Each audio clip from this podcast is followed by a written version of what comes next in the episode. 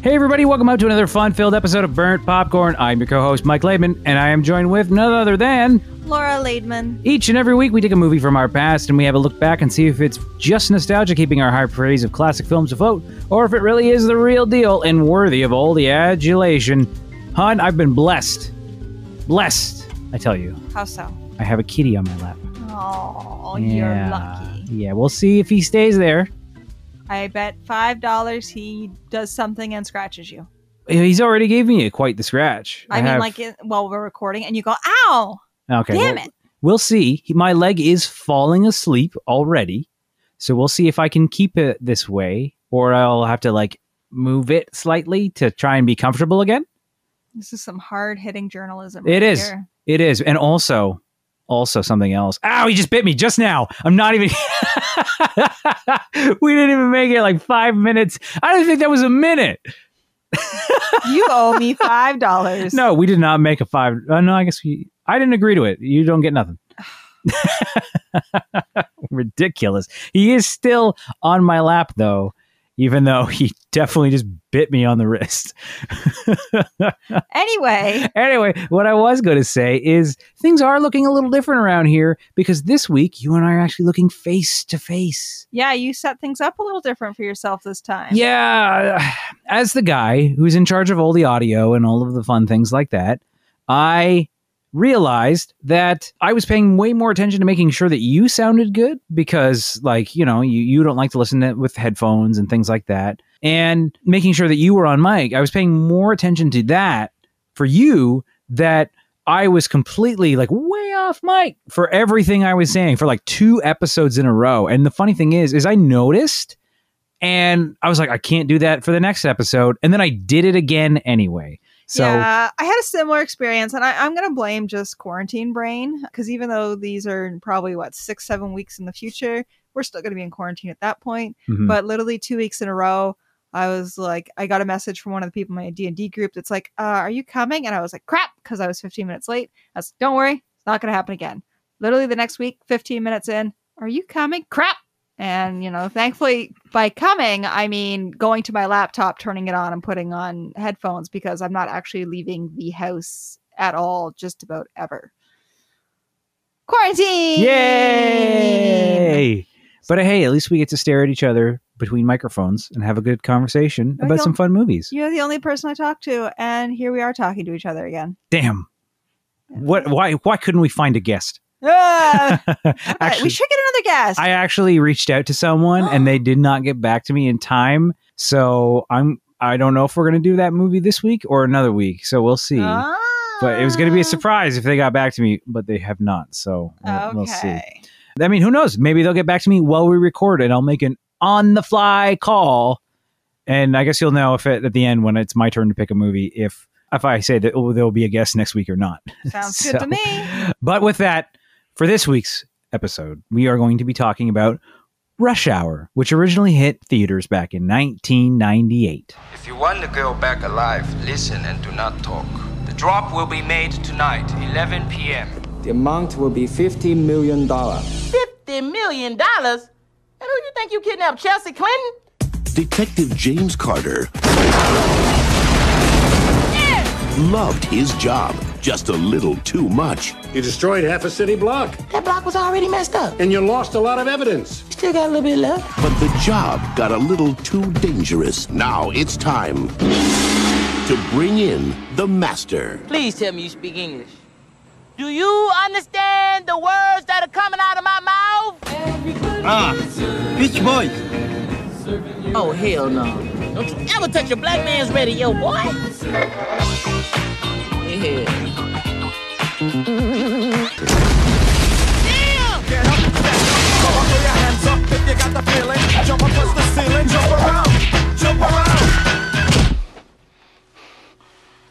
Which one of y'all kicked me? Jackie Chan, I can't hold it anymore! Just hang on, man. I'll be right back. Chris Tucker, FBI, take a picture. It's okay. Wait a minute. Wait a minute. Rush Hour. We can hang my crib.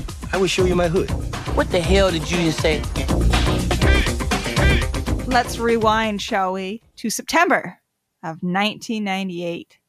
a better time, a more peaceful time, A less COVID time. a less COVID time.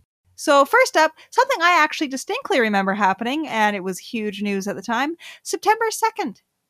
Swissair Flight 111 crashes near Peggy's Cove, Nova Scotia. Oh, I remember that. That's like the only reason I know what Peggy's Cove is. Same. All 229 people on board were killed. 1998, a better time, a more peaceful time.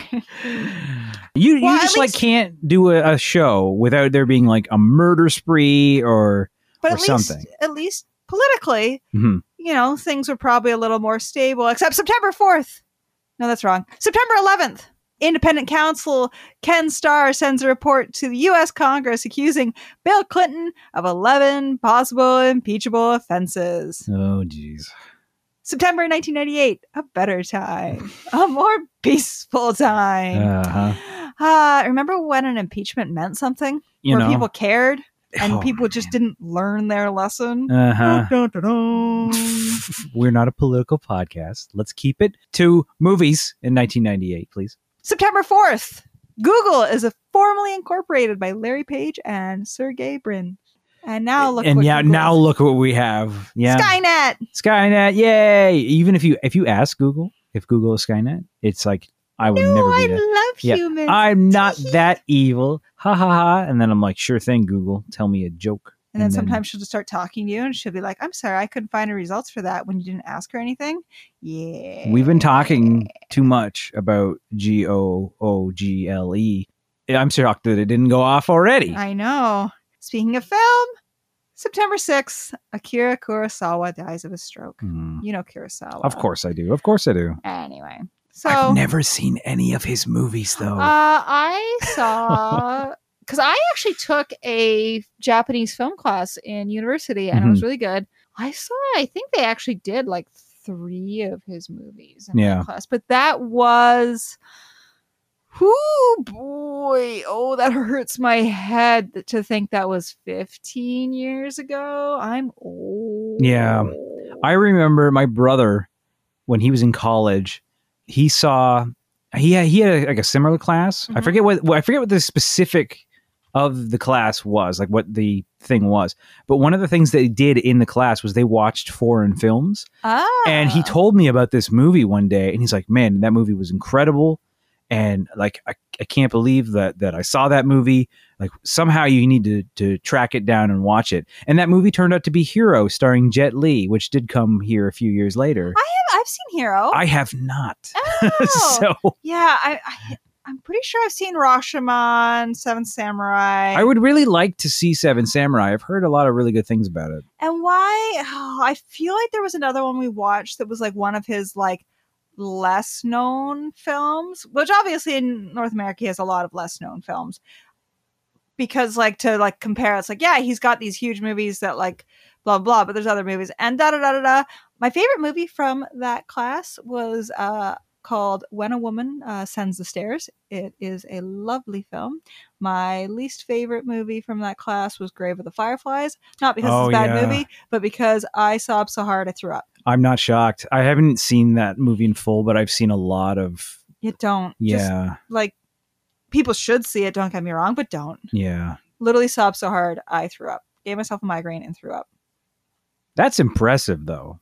Like that's that's the mark of a film. I'm a big that crier. I know you are. I mean, I'm getting it's more genetic, though. It's worse now that we got a kid. It's insane. it's crazy. It doesn't take much. you know what didn't make me cry? What? This movie. Oh, what movie? We're talking about, as you said, Rush Hour. Now, 1998 in film is quite the conundrum Mhm. because at the end of 1997, we had Titanic, and Titanic dominated the box office for a good chunk of the year until April. Right. Now, there were quite a few big movies released, and I think maybe I feel this way that they were like big, big movies, like bigger than some of the earlier ones we we really focused on because I remember this year so well.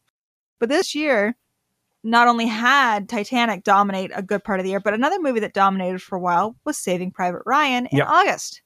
That was huge. And like every, uh, you could tell looking at the numbers as we've gone on doing this podcast that the number ones, because of inflation, a number one in 1992 could be taking in $10 million and be a huge success, whereas a $10 million opening weekend in 1998 is kind of lackluster. Right. Inflation. So August is dominated by Saving Private Ryan, but later in the month there was a huge dip in revenue for box office number ones, with Blade taking the number one for two weeks at fairly low numbers, 17 and 10 million dollars. And then in its eighth week of release, there's something about Mary hit number one for the first time, uh, and it only brought in 10.9 million dollars. And then the next week's number one was Rounders, which didn't even hit 8.5 million dollars.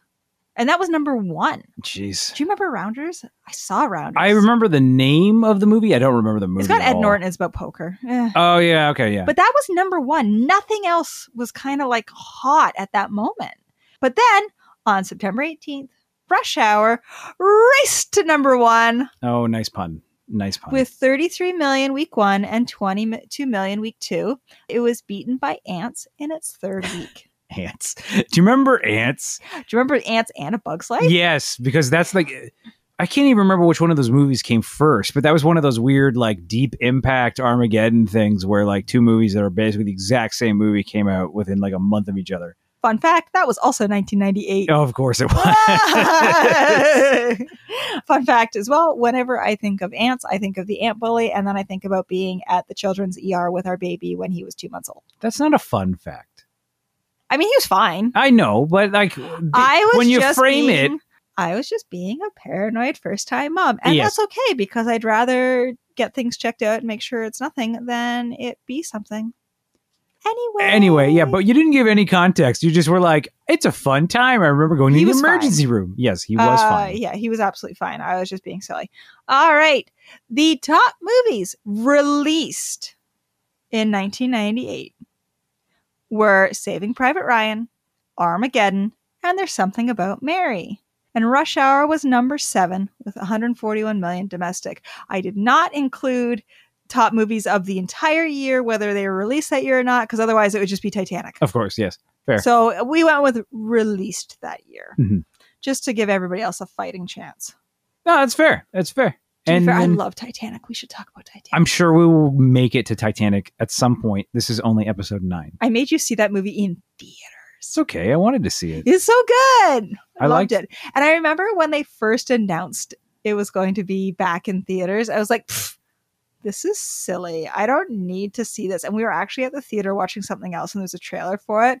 And then the music hit, and I was like, I'll never let go, Jack. we have to go see it. I worked on that re-release, if you recall, Oh, yeah. And I was like, Yeah. that's stupid. Who's Yeah. going to see that? And then I saw it opening weekend. back in my film advertising days. Yeah, but anyway, we're here to talk about we're here to talk about Rush, Hour. 2. Or Rush Hour 2. Rush Hour 2? No, Rush Hour. Uh, what were your what were your memories of this one? I mean, I, uh, do you have some more stuff? Do you have to No. no cast or anything you want to focus Oh. on? Well, this is actually Brett Ratner's second feature film. Yes, Money Talks was his first Yeah. film. Yeah, so that was kind of shocking because this was such a big movie to give to, you know, a relatively unknown director. But it happens. It happens, I guess. One decently performing movie. I actually watched like there was a special feature on the on the movie that we watched, like uh, the version we watched because we don't Mm-hmm. own Rush Hour. We got it from the library. Yeah, so smart of me. Yes. Well, what has happened in the past with some of our library viewings is we get a movie and it is scratched and doesn't work. Mhm. So, while you were getting the pizza that we were eating during the the watching of Rush Hour, which of course was the same pizza that we keep talking about on this podcast, while you were getting it, I actually watched a special feature on this movie. The version of the DVD that we had came out at the same time as Rush Hour 3 because there was like a trailer for Rush Hour 3 at the beginning that was like a 15 minute feature that was like, oh man, we're making Rush Hour 3. And in it was they were talking to Brett Ratner and they talked a little bit about how the, the movie started or how it, it got made, kind of a thing. And basically, what it boiled down to was Chris Tucker is also in Money Talks. And he, mm-hmm. Brett Ratner loved working with him so much that he pitched another movie with, but like a buddy cop movie with Chris Tucker in it. And sure enough, somebody else submitted the script for Rush Hour, and he's like, "This is perfect." And then he he like flew to South Africa to meet Jackie Chan, who was making some other Chinese movie, and Really? and met with him for like a day. Basically, they went to Jackie Chan and they're like, "Look, this director from America has come over here for like the day. It was like an 18 hour flight." And they came just for the day to meet you and talk to you about this movie. Can you at least talk to him for a few minutes? And he's like, yeah, I, I guess. And and then he said he met with Brett Ratner, and Brett Ratner just basically like explained the entire movie for, to him from beginning to end. And he's like, oh, okay, I, I I guess I'll make this movie. And that's that's how Jackie Chan got involved. Yeah, because like I didn't see this movie in theaters. Yeah, but, neither did I. but this was kind of Jackie Chan's first big American movie. Yeah, like, he'd had other movies that were successful. in America. I remember renting from the local Video 99, like Rumble in the Bronx, and some of his other movies, and that I can't remember off the top of my head. I remember Rumble in the Bronx specifically because the trailer for Rumble in the Bronx had music from the Mortal Kombat soundtrack in oh it. my, oh my god! And I remember being like, whoa, whoa, whoa, that's the Mortal Kombat music. Why are they doing that? What I did not realize at the time was that a lot of movie trailers reuse music from other movies in their trailers. I didn't know that. at the yeah, yeah. Which I didn't realize that until myself specifically, until the trailer for the Meg. Oh, yeah. Because it they had- follows. it- yeah. they had a the, a quick snippet from one of the songs from It Follows, and It Follows is probably my favorite movie soundtrack of all time. So High praise. it's very good. Anyway, yeah. So I remember watching. Oh man, I feel like we would rent because like, and then there was always the afternoon TV shows where sometimes some of his dub stuff on there. But Rumble in the Bronx, I really remember watching when I was young because like now I kind of watch Rumble in the Bronx again. I've never seen it. You've never seen Rumble in the Bronx? Nope. Okay. It's so good. It's Yeah. just so much fun. I, I, I'm okay. I, I, I can't say either, either way. I've, I've not seen it. So I, yeah, so I definitely see. I had definitely like my parents had read because like it was of everyone was kind of it was like word of mouth in North America for Rumble in the Bronx being kind of like a big right. to do, and I remember my parents rented that and a couple other ones, and because like the people who owned the video store, they had quite a few like Asian market movies. They were Korean, and that's not an assumption. I know for a fact they're Korean because it was a family like extended family operation that owned the the chain of video stores in our like county of Video 99 and one of the owners kids went to my high school and we had a lot of mutual friends. So Ah, that's not an assumption. Gotcha. That is known they're Korean. So anyway, we were able to get these movies pretty easily despite being in small town Ontario. Mhm. Anyway. Right, right. So I remember when this movie came out, I had no idea who Chris Tucker was at the time. I knew him from Fifth Element. Oh, see, I this came out before Fifth Element, Did, didn't it? no, I, I, I feel like this is after Fifth Oh, Element. you might be right. Maybe I I did and didn't realize it was the same person because I mean, He's very Ruby and yeah. Fifth Element is very made up. Like- very very over the top character. Yeah. Fifth Element was 1997. No, so you know, and you know what? I know we rented Fifth Element, so maybe I didn't even rent. We didn't rent Fifth Element until. But I feel like my parents would have gotten Fifth Element right away because they love sci-fi, and they love Bruce Willis. So I mean, that seems like a, a slam dunk right there. So we probably saw. I just didn't realize. But I remember watching the movie and like loving it, and it was like the hot because like for for older listeners who will remember these beautiful glory days of video rental stores Mhm. you'd go in and you'd hope that the popular movie they had a copy left of. Even in a small town they'd have like 30 copies and they'd all be gone on vhs you'd go and the the, the box wouldn't have a vhs behind it. And even then the place i went didn't even have where you'd put the, the actual vhs behind the box. They had them all behind the counter. So Oh, you'd yeah, bring okay. up a box and like they would have like little tabs where they'd put on them or looped over the top of the box Oh yeah, I've seen those. Yeah. Yeah, so that's what we had uh, at my video store we went to. But I remember we got this movie and like the whole family watched it and loved it. And I remember it being a really fun buddy movie. And I remember it was a movie that content wise was really safe overall. Like the there's fight scenes, but they're the Jackie Chan fight scenes for like North American audiences. They're not bloody or crazy or anything. And I remember because I worked for a video store for a couple years when I was in high school. And we would put this movie on. It was a different video store I worked at, but we would put it on the screens around the store fairly regularly because it was a popular movie. The sequel had just come out, uh, and we'd put on number one quite frequently. And I, I remember watching this movie a lot. I did not see this movie in its entirety for years Oh my goodness! because I never rented it from a video store. I did not see it in theaters. I used to watch it because they used to show it on City TV all the time. really, And I would catch the last half hour of it once or twice, or oh, no, okay, now it's about halfway through. I'll watch it. And then I think it was maybe three times that I had to watch it before I saw the entire movie. So, like, my memory of this movie going into it was very, very limited. Like, I remembered, do you understand the words that are coming out of my mouth? yeah. And I remembered, never touch a black man's radio. yep. And I remember the fight scene in the Chinese food restaurant where they're like, hi, like they're they're holding hands while they're like kicking people on different sides of the screen. Yeah. That's it. I didn't remember why he came to America. I didn't remember why they were working together. I didn't remember there was a kid that was kidnapped. I didn't remember any of that. So like I was watching that thing to make sure that the movie wouldn't skip at the beginning where they were talking to Brett Ratner and he's like, "Yeah, this is what we did in the first movie." And I'm like, "Oh yeah, okay. There was a kidnapped kid in the first movie. I don't remember that at all."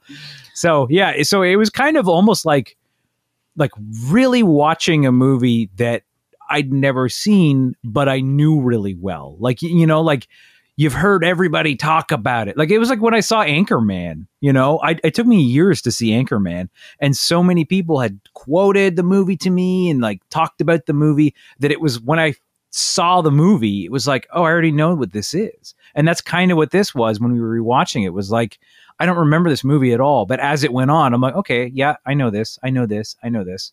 So yeah, it was it was kind of like going into it almost watching a brand new movie for me. That's interesting because I remember, like, that's the thing. I say I watched this movie a lot, and I remember really enjoying it and Yeah. it being funny, and like you said, the the main quotes that everybody quotes from it, and I remember my dad quoting those lines all the time because He would say, "Do you understand the words that are coming out of my Oh, mouth?" yeah, like if if you were like, "Dad, I don't want to do the garage," or like sweep the garage. "Yeah, hundred percent like that kind of stuff." of course, and it's uh, freedom, baby. Yeah.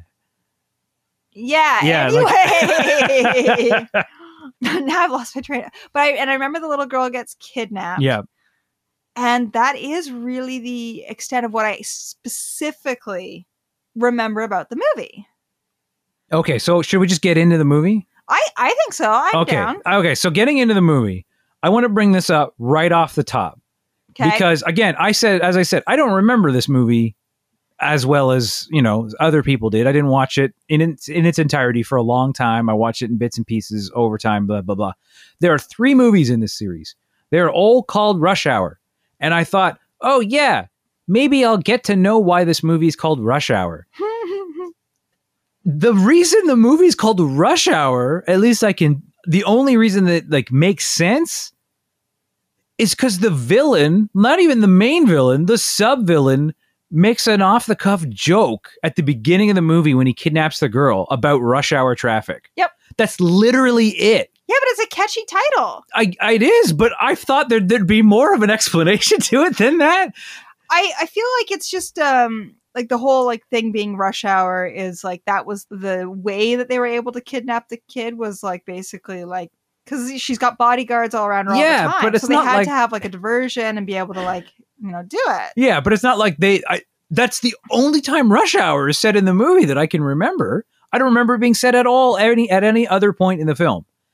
So like, like it's not like they were like, oh, they they specifically planned this around rush hour. Uh, yeah, Like when the FBI's talking to the, the dad or anything like that. It's just the bad guy, the sub bad guy, throws it out as a one liner Mm-hmm. and that's the name of the movie. That's like going back to Total Recall, which we talked about last week. That's like if Total Recall had been named "See at the Party" because Richter says "See at the Party" at one point in the movie. like that's that's what it.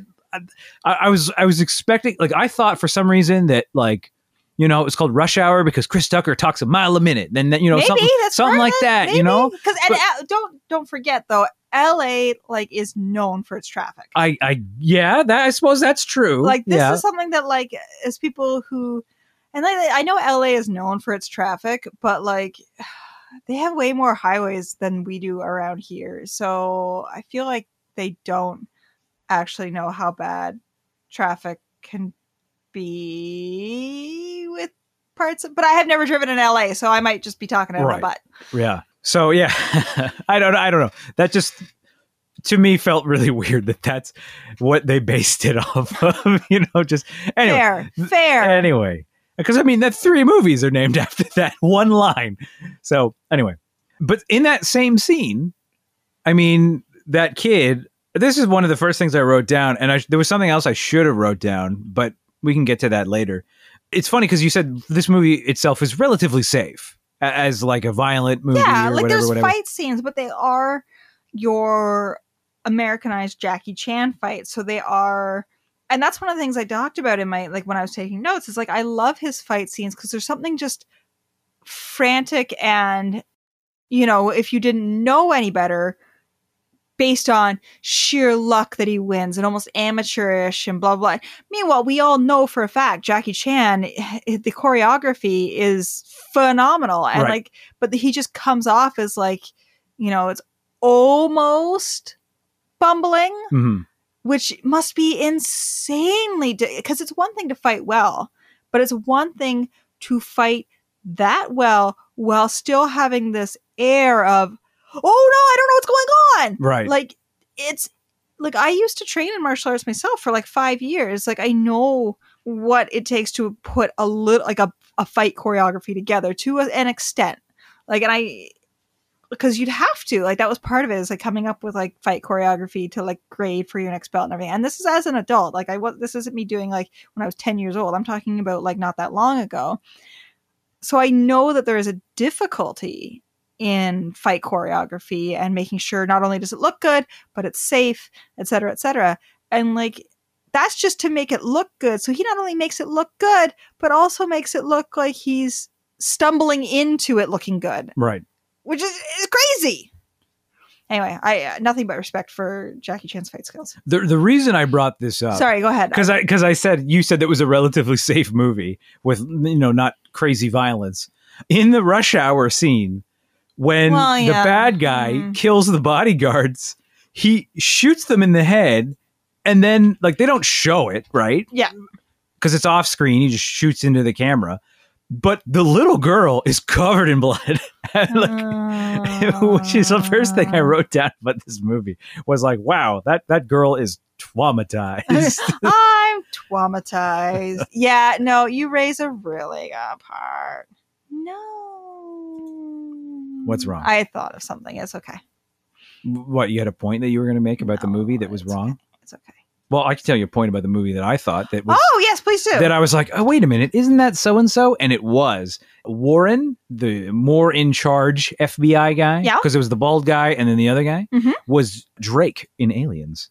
really? Yes, and that so that's the guy with the the big smart gun who uh, who takes the acid bomb in the face and then they leave him behind. Interesting. Yeah.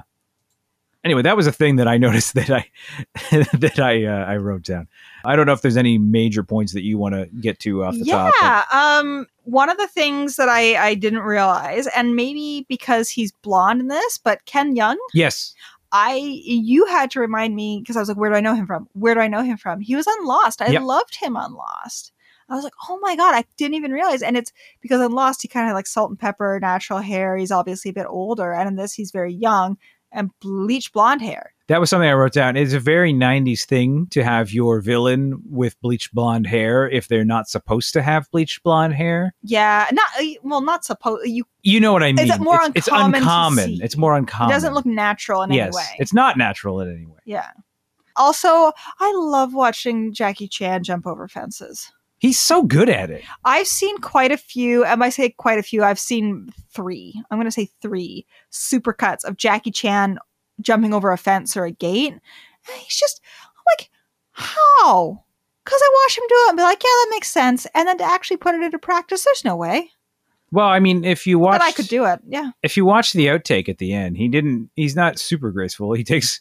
He does take a few turns to do it. Yeah, So, this is true. This is true. Yeah, but I mean, still, I mean, I'm not pulling off those jumps. That's no, sure. oh my goodness. Because like he's just like, "Boop, boop, boop," and I'm just like, how, where where'd he go? Where'd he go? And then um, one of the things I noticed off the hop that I really liked, and I feel in some ways it's becoming more common now. But I don't know. There's been a period where you watch, like, I, I'd watch movies and like notice, I'm like, this movie takes place in France. Everyone's speaking English all the time. Even if no English speakers are in the scene, they're speaking French Right. they speak Chinese when there's just Chinese people around. Yep. They only like the the Chinese actors and characters only speak English to each other if there is an English person involved in the conversation. Sometimes they don't too. Like there's scenes where Yeah. they they speak when when they're in the restaurant. Ken Leung is he's talking to his subordinates in Mhm. Chinese as well.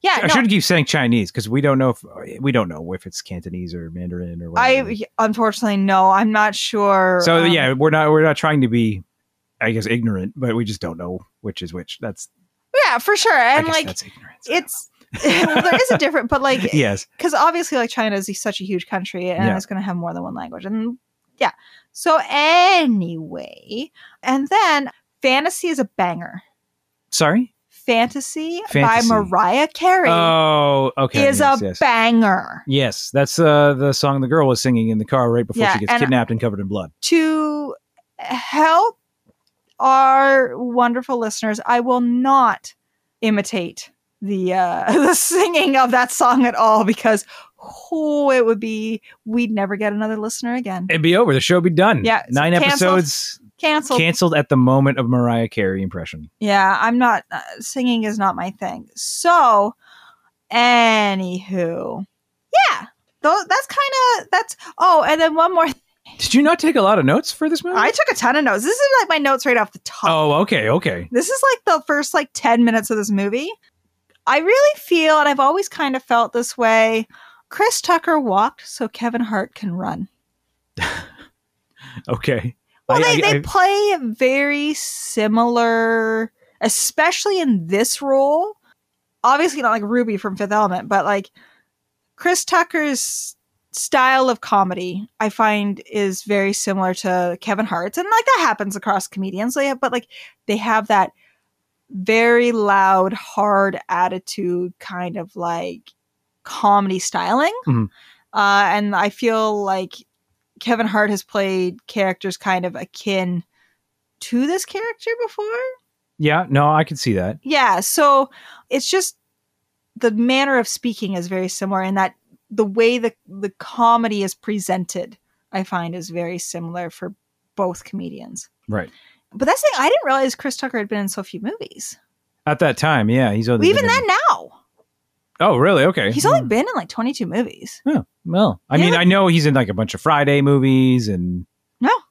Okay, is he He's in not like one. Oh, really? He really is not in very many movies. Yeah. He he's a stand-up comedian, but he hasn't been in a ton of movies. And I wasn't aware of that. So go ahead, my dear. Okay, well, I, I have a few notes that are just like out of nowhere notes, and then from Okay. there we can just because I didn't actually write a lot down. Oh, I wrote a ton. Okay, I, so I I- had I'll a lot of thoughts. I'll just go through my last few thoughts, just because they're like a little all over the place, hmm and none of them are really about like the plot or anything like that. They're just more about the movie in general. Okay. So first off, no one really has Uzis in movies anymore. So it was nice Yeah. to see Uzis. Yeah. A gag reel in a movie. That's something else that's Yeah, they not don't that common. in a lot of credits anymore. Yeah, so it was nice to see a gag reel because gag reels are always great. Even like 'cause there's a lot of comedies that could do with a Jumanji with Kevin Hart could have done with a gag reel, and I don't remember those having any gag reels. But Yeah. yeah, I feel like those would have been. I mean, that, those are more relegated to DVD features at this point, Blu-ray features, kind of a thing, than actually like in the credits, like like they used to be. Because Mhm. one of my favorite gags is actually from like in a gag reel is from a Rush Hour movie, actually. Really? Yeah, at the end of Rush Hour 2, the villain, spoilers for Rush Hour 2, the villain falls to his death and they look out the window at him and then Chris Tucker runs up and says something. Well, in the- Oh. In the gag reel version, they were showing the same. Sh- the guy falls, and then they show Chris Tucker run up next to Jackie Chan, and he goes, "Ho, he ain't gonna be in Rush Hour 3? Oh! which is is really funny. It's just you know that uh, like gag reels are great, and you they need to be in more movies. So that's something else I wrote down. Yeah, no, that's fair. Like I I can dig that for sure. Yeah, so I obviously I do have I do have a couple more. Oh, I'm so sorry. I just have I just have two more points. Two more points. That's it. Yeah, well, they there's one, but it's so unlike. I really needed to give in myself more context because I don't understand what I was talking about when I wrote down. Oh this. my goodness. It I've is- had a few of those. It is literally fight scene. Remember, people all happy to see China. That is the note I wrote. Oh yeah, yeah. Things. Uh, oh, I feel like China's the new Chechnya for movies. It's I, I don't know what that is. People are happy to see China. Oh, that's that's what it was. Those are two. That's two separate notes. That's two separate Yeah, notes. Yeah, people Yeah. because in the '90s, China wasn't seen as this huge, crazy threat like it is yes now. yes yes, yeah that that's that was one of my note people are happy to see china and then fight scene remember that was in reference to the the uh the the chinese restaurant fight scene because that is something that i remember from previous watching of the movie also c4 this is just a like Yeah. a logistical thing in real life if you shoot c4 like they do in the movie it does not blow up I think I knew that too. I felt like I was like, I'm pretty sure that's not how it works. You Yeah. actually have to have a detonator. c4 is very stable you can light it on fire and it will not blow up How how does one ignite it then? I mean, obviously it has to have like ignition. Yeah, it has to be like it. It has like like a detonation, and then the detonations trigger a chain effect. So Oh. fire is not powerful enough to detonate it, and then also like a bullet is like What about lightning? I. I could not find any reference to lightning shooting C4, but yeah, C4 you can't you can shoot it and it won't blow up. Interesting. Yeah. Well, that's good to know. Yeah, for all Uh, the times you're shooting at C4, right? Yeah. Yeah. One other thing I wrote down, which I guess we could talk about as part of the movies, and this is the last thing I wrote down, Really? is, uh, but it, I'm I'm jumping all over the place. that's fine. I'm jumping all. Uh, is there's a lot of casual n bombs in a PG-13 movie. Yeah, yeah. The '90s were a different time. Well, Yeah. and that's the thing. Like we say, the '90s were a different time, but they really were. I remember in the movie, Chris Tucker even mentions like, "Oh, he's a LAPD. Uh, he's the most hated police force in the world." And I was like, "Oh yeah, people hated the cops, especially in LA for a while. especially in the 90s. Well, that's the thing, because like Rodney King and everything. Yeah. So he was a black police officer in LA, and like he's like my my mom tells I'm tells everybody I'm a drug dealer because she's more proud of me that way. Yeah, But his dad was a cop too. It comes out, but I was like, oh yeah, I forgot in the '90s it probably was a real bad scene to be a police officer in LA, especially and they they don't even that's kind of the last they mention of it though because like politically it would probably be very like difficult for i don't i don't even want to assume but i can't imagine being a black police officer at the time of the rodney king riots being a, an easy position to be in in many different ways Just like it's probably not easy being a black police officer right now. i agree Yeah. Anyway, uh, I also did like, you know, it's 1998 and he's talking about busting the guy for having a little bit of weed. Yes. Yeah. Like, oh, weed. People don't care. There's a new weed shop around the corner from our house. Yeah, it's a very different time when it comes to weed being a problem or not. yep. Uh, That's a good time to live in. yeah. Anywho, there was more Jackie Chan fans jumping. Love it. Now, the movie is like the whole time, the main villain you see is Sang, which is Ken Leung. Yes. the he's not the main villain, which I didn't realize until way too far into the movie. Yeah, because somebody made a reference to Jun Tao, and nobody's seen Jun Tao. and I was like, wait, he sees him all the time. Yeah. And you're like, that's Sang. And I'm like, yeah, he's a different person. Ah. But then you said, do you know who Jung Tao is? That's right. I straight up paused the movie and I asked you if you knew who Jun Tao was. and I made sure to make a note of it because I said, I legitimately don't. Uh, I feel like it's probably someone we've seen earlier in the movie, but I have no idea who it is. And you're like, I bet it's the because at the beginning of the movie it starts out It starts out in Hong Kong. Hong when- Kong the day before Hong Kong goes back to being a Chinese controlled like part of China, Yes. and it's the ending British diplomat. rule. Yeah. yeah, British diplomat is you know giving a speech and he's like friends with this Chinese diplomat, and they're getting ready to like part ways. Da da da da. da. And you're like, I bet it's him, the British Mhm. diplomat. And I was like, oh, that makes sense. And literally, what ten seconds later, it was him. They revealed that it was him. Yeah, like it, it was so funny because we were. It was right before. It was when they were doing the the the gun flipping Mhm. practice while they were staking at the Chinese food restaurant, and then Chris Tucker goes in and asks to see Jun Tao, and then they show it's Jun Tao. So we paused it right before he went into the restaurant. And then I asked you this, and then right after that, they revealed who it was. Do you want to know how I came to the conclusion it was Jun Tao, or who Jun Tao was? How? at the very beginning of the movie when they're having this big dinner and then Jackie Chan shows up and he talks to his to his boss and his boss is like, "Oh, I have great news. The detective has just informed me that we have smashed the the remnants of the Juntao crime syndicate." After he says that, it cuts to the British dude and he's looking like and and the thing was is the British dude is an actor that I know. I've seen him in lots of movies. He plays Falcone in the Dark Knight films, Really? in Christopher Nolan's Dark Knight films. So I, I Oh, recognize that actor, and I was like, the fact that he's in only this little tiny scene at the beginning, and then he went the uh, look after they said something about the crime syndicate. I at that point I was under the impression that Jun Tao was this who Sang was, and Sang when he was like, I don't know who Jun Tao is. I thought that was him being like, "That's not me. What are you talking about?" Kind of a thing. That's what I thought at the beginning. But then when it showed the, him do that look, I was like, "Oh, he's working with them." You know, and then it was like, "Oh, nobody's seen Jun Tao," and I'm like, "Oh no, then the British dude is Jun Tao." Makes sense. Yeah. Makes sense. I have a couple more notes. One, you talk about the C4 exploding. Uh, the kitchen explodes when they have that kitchen, uh, the the Chinese food restaurant. Right? Yeah. explodes, and I'm like, but why? Yeah, nobody like turned. There's not like a shot of the gas turning on or anything like that. No, it's just like it exploded because why not? Yeah, the a lot of just things do up. explode in Cha- Jackie Chan movies, which is fun. Yeah. Um, then I have a note. Speaking of notes, where you're like, wait, what does this even mean? Yeah. Uh, I have a note that is, get them titties out of here. oh yes, yes. I know what that is. Okay, good. Please explain my own get- note to me. Get that. Get them titties out of here. It- it- during the end of the climax of the film, when they're in the convention center at the Chinese Art Expo, yeah. and Chris Tucker gets up and he's like, "Everybody needs to leave. There's a bomb in the building," and everyone just kind of stops and looks at him. And then he's like, "Get out of here! Get the hell out of here! Didn't you listen to me?" And everybody starts running away.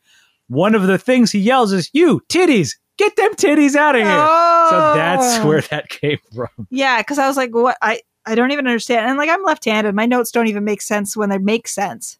And then also, there's the fellow cop whose name I don't remember. I The- remember she's the- played by Johnson. Her name was Johnson. Johnson. I remember she's played by Michelle Pena. Yeah, I looked it up because I like I recognize her voice. She's in The Incredibles. Oh. That's why I was like, why do I know her voice? And Who's she yeah, playing The Incredibles? she's uh Mirage. Oh, I was gonna guess is she Mirage? Yeah, she's yeah, Mirage. it makes sense. The way she, because the little girl at the end is put in a bomb vest that if they, you know, try to take it off her to explode, and it's got a, you know, a remote detonator, the whole thing, like your pretty standard kidnapping thing in a Yep. movie in the nineties. And she goes and she's like, okay, I'm gonna like get, I gotta clip the right wire. Every time in like these movies where you're like taking like a dismantling a bomb. They're always like eeny meeny miny mo and they get the right one. I'm like that cannot be how it actually works. There has to be like okay if you look at this wire it connects through here and blah, it can't be based on color. If it was based on color like as a bad guy I'd just be like okay the red wire is always the one that turns it off. I'm gonna make the yellow wire the one that turns it off and they'll never know. I feel like there's actually a movie. I can't remember the movie though, but where there's a bomb and they're like, "Oh, don't worry about it. We just got to cut the red wire." And then they open it up and it's all red wires. That's amazing. Yeah, I can't remember that what movie like that feels like a MacGruber was. sketch. Maybe, but there was something. I just remember that there's that's a scene in a movie where somebody's or like it's not. It might not be red wires, but all of the wires are the same color. Or the bomb, like, or like it's like, oh, the bomb tech's colorblind or some shit, right? Yeah, like, yeah. it's anyway. But and then literally because Jackie Chan does all his own stunts, so all the effects in this movie look great. The only thing that doesn't is at one point he's like climbing this big museum with all these beams overhead, and at that point you can tell the perspective is a little off on the green screen. He just looks a little too like the sizing doesn't feel right of like him compared to what's like supposed to be like 20 30 feet below him Right. he looks a little too small for like what's going on. Like he's a little too close in size for the people who's supposed to be super far away from him. Everything else looks great. But that one scene, I was like, that's a little off. But like, really, for a movie in the '90s, that's pretty phenomenal. I'd maybe they. effects. Maybe I know Jackie Chan does all his own stunts. Maybe they couldn't be like, look, Jackie, we we can't. we yeah, we, can't." insurance will not sign off on this. Yeah. like just could you please just do this in front of a green screen? And he was probably like, okay, yeah, I guess. maybe. Hmm. Okay, but I get to like break my foot later.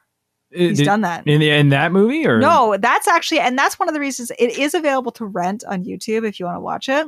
I would love to watch Rumble in the Bronx with you. He breaks his foot in that, and half the movie he's walking around in a cast that's spray painted to look like a shoe. Nice. That's amazing. Yeah, like that movie is fantastic fun. I actually just put Supercop on rent at the library. What's the other movie? There's another movie where I kind of want to watch some fighty Jackie Chan movies. I would be Sha, sha, down. I would be down for watching some fighty Jackie Chan. Good, because Supercop, we're gonna watch when it shows one up. of the movies I was going to ask was it Operation Condor because I know uh, for some reason the you know what I know about Operation Condor? I've What? never seen Operation Condor, but I remember Operation Condor cuz Rumble in the Bronx came out and then I think Operation Condor came out next. Mm-hmm. But the thing is is there are two Operation Condor movies and they were re- released in North America in reverse order and their titles were flipped. oh, Yeah, like the first movie is called Operation Condor, and then the second movie, no, no, the, it's it's Armor of God. The first movie in in China is called Armor of God, and then the second movie is called Operation Condor. And then when they were Oh, released here, yeah, it was released as Operation Condor, and then Operation Condor Two: Armor of God. Yeah. Okay. You know what? We'll get it figured out, and we'll like see what we can rent from the library, and then because Operation Condor is available to rent on YouTube and Google Play. There so, you go. So if whatever one is whatever some- one. so maybe maybe we'll wait until after spooky season. Who knows? Because I haven't watched a lot of spooky stuff. I mean, Jackie Chan season. Yeah. Yeah, but no, like overall, like I said, like the effects, I would say stand up great. But it's because Jackie Chan is so just willing to completely decimate his own physical form in the like search of great fight scenes. Mhm. Anything else you would like to say about this fun romp, sir? uh, Before we get into our reviews, I I have nothing. Well, I I exhausted my list of things to say a while ago. So so that was our thoughts on the movie. But critics in 1998 had different thoughts on the movie. Laura, why don't you fill us in on some past reviews? Okay, so this is fairly standard, I feel, for a lot of the movies we've been covering in this podcast. Not uniform, but critical mixed to high praise, uh, with 61% critical reception on Rotten Tomatoes and 78% audience score. Robert Ebert, my favorite critic to include on these podcasts because he's a household name. Yep. He praised both leads and said they made an effective comedy duo.